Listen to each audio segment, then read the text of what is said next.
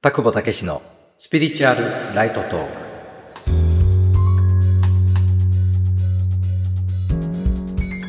田久保武史です。このラジオは心理ど真ん中のスピリチュアル情報を日常に生かすヒントとしてお届けしています。今日2023年10月3日はおかげさまで私が霊的心理の知識を普及する会社として運営する CT ピークの創立12周年記念日になります。そこで今日のラジオは特別企画として運営を共にする原千歳さんとの対談形式で2回に分けて12周年を迎えた今の気持ちや気づきそして今後の役割について語り合った収録をお届けします。12年続いたなと。そんな感じだよね。まあ続けて続けさせていただいたみたいなのがより正確な表現だよね。そうだね。うん。やっぱりそうは言ってもね見えないから、うん、そういうサポートっていうのはね。うん、でもいろんな起きる出来事からあれ？今回もこうやってサポートされてしまったとかもうダメかなと思ったけど今続いてるよなとかねそういったものをね まあ毎月毎月というかまあもっと言うと毎日毎日ね、うん、あるよねそういうのがね。そうだね。で気づいたらこれだけ経ってしまったと。うん。うん。なんか今ね不思議な気持ちになっているのは、うん、10周年の時は「おお10周年を迎えたんだよくここまでやってきた」って思ったんだけど、うん、12年を迎えた今は、うん、長かったなと思うんだけど、うん、でもやっとなんかスタート地点じゃないんだけど、うん、なんか全然まだ道半ばっていう気持ちに逆に今はなってるっていうのが不思議で、うん、うん、なんかねようやくこう自分がああこの仕事やりたくてやってたんだっていうことに気がついたというか。どちらかというとまあなんかスピリチュアルなことを自分がやりたいと思って始めたっていう感じでもなかったのに、うん、なんかまあ気がつけばこんなことになっちゃってるんですよねみたいな感じだったんだよ。うんうんうん、でもここ最近すごく感じたことはあ、はい、私やっぱりこれ好きで自分で選んでこの道をなんかこう選択したんだっていうことに、うんうん、なんか ようやく気がついたというか。なるほど。うん、でそう思うとまだやれてること全然なくて、うん、まだまだこれから道半ばだよっていうか、うんうんうん、スタートだよっていう気になんかすごく今はね、うん、なってるのがすごく不思議。うん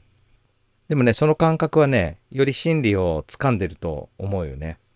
うん、このまあ確かにね結果論だけど12周年、まあ、12年間やってきたその一つ一つの3次元的にはっていうのかな？この地上的には結構大変なこともたくさん味わったけど、まあ、まさに12ってね12時間12ヶ月、うん、この12のサイクルってあるよね。12使徒なんていうのもあるけど、この12っていうのはまあ、まさに一回りして今度二回り目に入るそのスパイラルのね、うん、大きな地固めをしていたっていう捉え方が、うん、振り返るとできるんだよね。うん、だからむしろこれからだなまだ途中だなっていうのはねその通りで、あのまさに基礎を固めていよいよ本領発揮する段階に入ってくる、その次なるフェーズに入っていくっていうのはね俺もやっぱり感じてることだよね。うん、でかつねそれがすごく急加速度的に自分の中でも気づきというか視点の変化っていうのがね最近起きていて、まあ、まさに今日12周年を迎えるにあたってもうベストなタイミングでねいろんな整理が起きた。この今までのねまだ捉えきれてなかったまだ不完全な、まだ腑に落ちきれてないあの出来事この流れこの状況どうなんだろうって思ってたものがね、うん、次のフェーズに入るにあたっての視点を定めさせてもらったっていうかね、うん、うん、そんな感覚はあるよね。うん、ある。うん、だから田久保さん自身もなんか、まあ、自分にできることこれしかないからって思いながらやってて、うん、そうじゃないんだと今回ね、うん、12年を迎えて。もともとなんかこう用意されてたというか、うん、このための準備をしてきて、いよいよなんかこう本質的にこれは俺の仕事だっていうなんか意識が定まったようなね、うん、これを客観的に私が見てて、うん、なんかそんな風に高尾さんが見えるんだよね。うん、ここ最近のことここ最近の、うん、高尾さんのこの意識的な変化っていうのかな。うん、やっぱりね、今まではまあ変な言い方に聞こえるかもしれないけどね地球的な視点で自分の仕事とか自分がやってることを自分で自分を客観的に見るっていう視点は持つことができるんだけども、うん、でもそれもねこの地球の枠の中で俯瞰してるみたいな感じ。地球の中で働くいろんな法則性とかねカルマの法則とかもいろんなあるんだけれども、うん、でもその中で自分がやってることを俯瞰視してこうね関わった方々受講生の方々からねフィードバックいただくまあもしくはその方のいろんな変化変容というものを見てると、うん、このねあの意味がある価値のある一旦をねお手伝いしてるんだなっていうもちろん確信はどんどん深まってきてるんだけどね。でも、うん、それは決して間違った視点じゃなかったけどね。それをねもっとこう広い視点で最近見れるようになってきたんだよね。っていうか思い出してきた。この思い出すっていうのは、うん、普通の感覚でああそうだったって思い出すんじゃなくてね。理屈じゃないんだけどでもこの思考というのかな理論的にうん、自然法則に基づいて整理整頓していくとああそうだったそうだったみたいなね。この深いところと共鳴してくるんだよね。うん、うん。まあそういうきっかけを与えてくれるようないろんな出来事が起きてるっていうことも言えるんだけどそういうきっかけをもとに自分自身で紐解いていくと、うん、何が分かってきたかというとさっきね原さんもあ本当はやりたかったことだったんだってなんか気づいたって言ったけどね、うん。うん、俺はまあもともと好きなことだからこの分野の仕事はね、やりたかったっていうのは、その地球視点から見ても、まあ普通の視点から見てもや、いや、俺はやりたかったことやってたよっていう感じなんだけどね。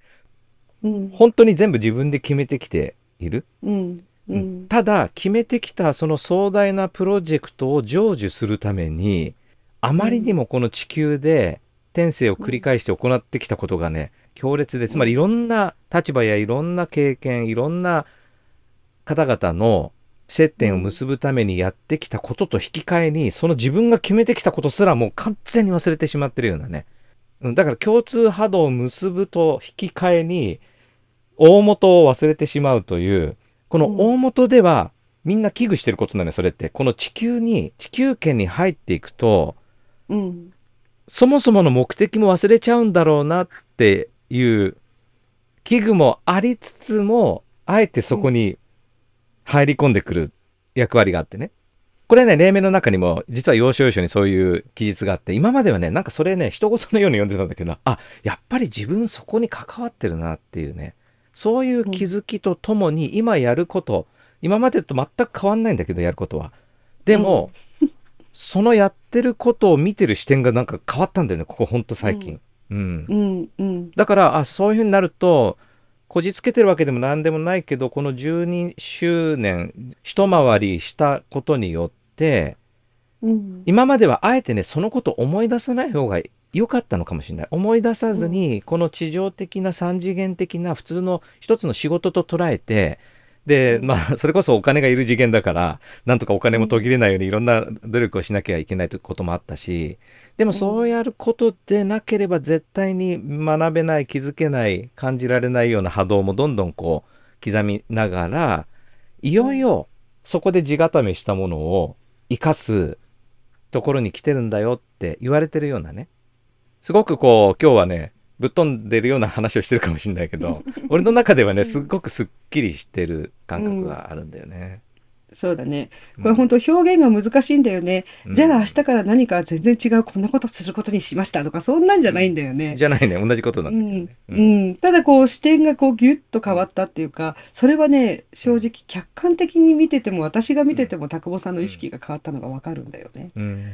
うん、だからまあねここ数日の中で、まあ、いろんなことがあったりする中で、うん、本当に田久保さんの中に大きな変化をこれね実は田久保さんだけじゃなくて私の中でも、うん、はあと思うようなことが、うん、そう連動してる、ね、ここ数日間そう連動して起きてて、いや本当にもう12周年を迎えるにふさわしいなっていう出来事があったりもしたんだけど。うんなんか、うん、これはあの偶然と片付けるのはちょっと逆に無理があるなっていうか、うんうん、必然ですよって言った方が無理がないというか、うん、なんかそういうことがいろいろあるよね。うん、あるね。で私ね今回すごく思ったことがあって、なんで田久保さんがこんなスピリチュアルな情報を発信してるまあ、正直言うとチャネリングをしてるわけでもない。まあ本人これ無自覚だから、本当は本質的にはチャネリングしてるっていうのは私は分かってるんだけど、うん、でもこう自覚的にこうどっかのなんとかのメッセージとつながりました、うん、それをおろ下ろしますとか、うん、何々が降臨してきましたとかね。あと占いでなんかすごくよく当たる占い師ですとか、ね、ヒーラーでもうなんか立ちどころに人の痛みを取りますとかさ、そういうなんかこう、いわゆる世の中でいうこうスピリチュアルな分野における魅力的な、うん、こう不思議な、うん、こうそういう能力が一切ないっていう。そういう状態の田久保さんに、うん、なんでこんなに皆さん信頼を向けてくれてかつ、田久保さんがこう発信してる情報によって皆さんこういい影響を受けていただいてご自身のね、この成長や変化につなげていけてるんだろうっていうのが。一体何があるんだろうなって考えてたんだよね。はい、で、それはね、つかみどころのないふわふわした話で言えば、なんかこう、でお役目でこういう、拓夫さんにはそういう能力があるとかっていうふうに言っちゃえばそれまでなんだけど、もっとこのなんか現実的な側面で見たときに、あ、拓保さんがそういう、いわゆるあの霊的能力みたいなものがないことが、逆に CT ピークがこここまでこうやってこれたことのもう最大の魅力というか、うん、CT ピークのこう最大のメリットというか、うん、信頼性につながってることなんだなっていうことをねつくづく痛感したんだよね。うん、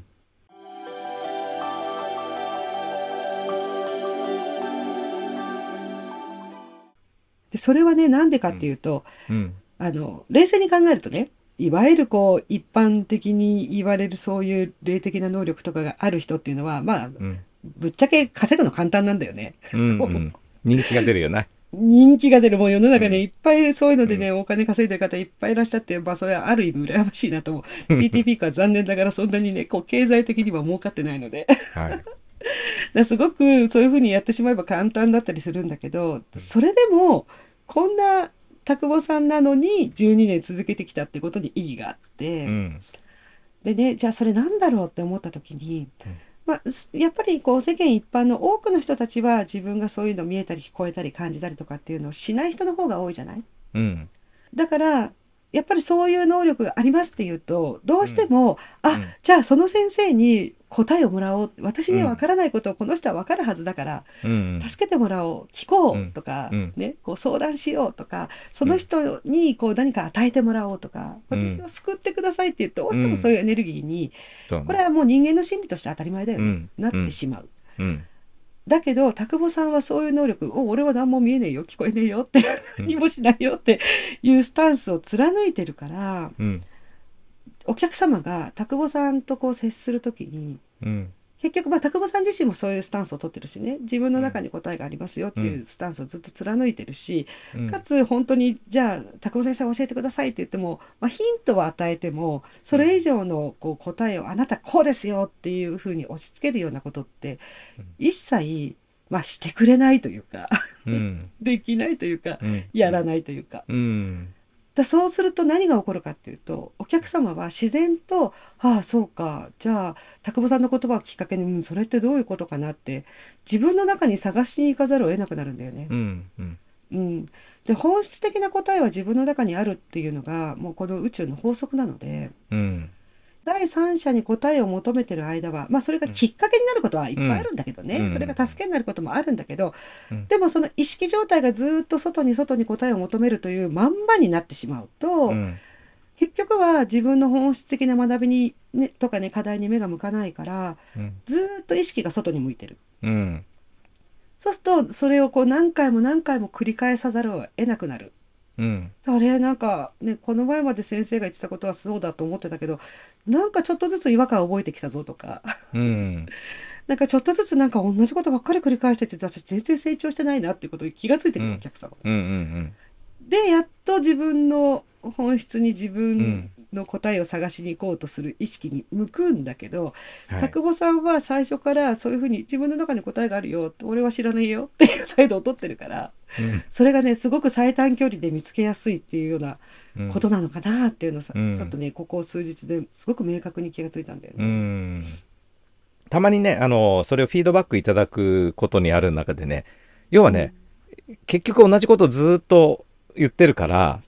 飽きてきちゃうとかね刺激がないとか、そういう声をたまに聞くんだけどね。ね。まあ、俺はそういうのを聞くと、まあ、もう叱るべきだなと。同じことしか言ってないし、まあ、表現が変わったりね、まあ、いくつかのこの側面角度はあるけども、本当に同じことしか言ってないのよ。だって まあ言ってみれば真理をいろんなね言葉を変えて言ってるだけなので、ででもそこに結果刺激がなくなっちゃってるとかつまんないとかもう飽きちゃったとかねすごく分かりやすく言うとあなたこういう風なね今エネルギーだからこうした方がいいよとかね。まあ占い的なものとか、まあ、断言して、確かにね人間弱ってる時は断言された方がいいんだけど、動きやすいってのもあるんだけどね。拓保が断言してるところはもうあなたはもうすでに完璧だよっていうとこだけだよね。もう完全で完璧で、ね、でもじゃあなんでそんなこんなに大変なんですかっていやいやそれ経験だからと。それをしに来たんだよと、うん、この最近ね拓保に浮かんできてるフレーズはね経験転換。経験ね、うん、何何事も経験だっていうあの経験ね。それに全部転換してごらんってもうありとあらゆるもうどんなことももういいことだけじゃなくてもう悪いと思われる全部経験。そして、なんで私だけこんな思いしなきゃいけないのかしらとか貧乏くじ引いたなとか、うん、ねついてないなとかって全部経験ただね、うん、経験転換してもいやもう私こんな経験したくありませんってこれは人間の視点で見てるとそうなっちゃうんだけどね神様は全部それをしたいのよ。その経験、うん、経験ができないから、絶対の領域だからね。うん、うん、でちょっと話を戻すと田久保さんはいつも同じことばっかりしか言わないからもういい加減飽きちゃったな、つまんないな、刺激がないなと、まあ多分多かれ少なかれ同じ印象を持ってる人いると思うんだけど、それでもずっと探求し続けていただく方がいるわけ。この CT ピークの学びをね。うん、その方はね、すごい、すごいんですよ。まあそう、CT ピークを長年やってるからすごいとかって、そんなレベルの言い方じゃないんだけども、何が起きるかっていうとね、うん、もう本当に自分の中に完全性を見出して、自分のまさにね、自分で問題も作るんだけど、その問題集を自分で解くことによる手に入る素晴らしい、本当の自分がしてほしい経験を自らがして、だからサットサンガって、うん、まあね、その受講生のフォロー教室なんだけど、一人一人ね、いろんな最近あったこととか気づいたこととかご報告いただくんだけどね、もう、なんていうのかな、神様の声を聞いてるような感じになるわけ。うんうん、そう、そう、ああ、すごいって。いろんな担当の神様の講義を受けてるみたい。その人の数分の12分の報告なんだけどそこに珠玉の心理が現れてて、うん、でそういうのを聞くたびにそしてその場に流れてるエネルギーとか波動とかねすごい優しくて温かくてもうなんか人を区別差別しない、ありとあらゆる表現を尊重するエネルギーっていうのかな、うん、そういうねその波動に包まれてねなんかすっごい感動するし、うん、初めてそこでなんか自分がやってたことって間違ってないんだなっていうことを思い出させてくれたりとか、うん、であこのエネルギーを今地球にね少しずつでも注いでいけば間違いなく、次なるステージを迎えられるところにつながっていくなってそういう後押しをしてくれるような感覚があるんだよね。うん、前半のお話は以上です。2023年10月は CT ピーク創立12周年記念月間としてさまざまな特別企画やプレゼントの実施を予定していますメルマガ読者限定で優先的にお知らせする企画もありますのでまだメルマガを受け取ってない方でご興味がありましたら概要欄から無料メールセミナーをご登録ください。なおメルマガ読者専用サイトでは今回の対談をビデオでもお届けしています。今回のお話が参考になりましたらいいねやコメントでお伝えください。またチャンネルのフォローもお願いします。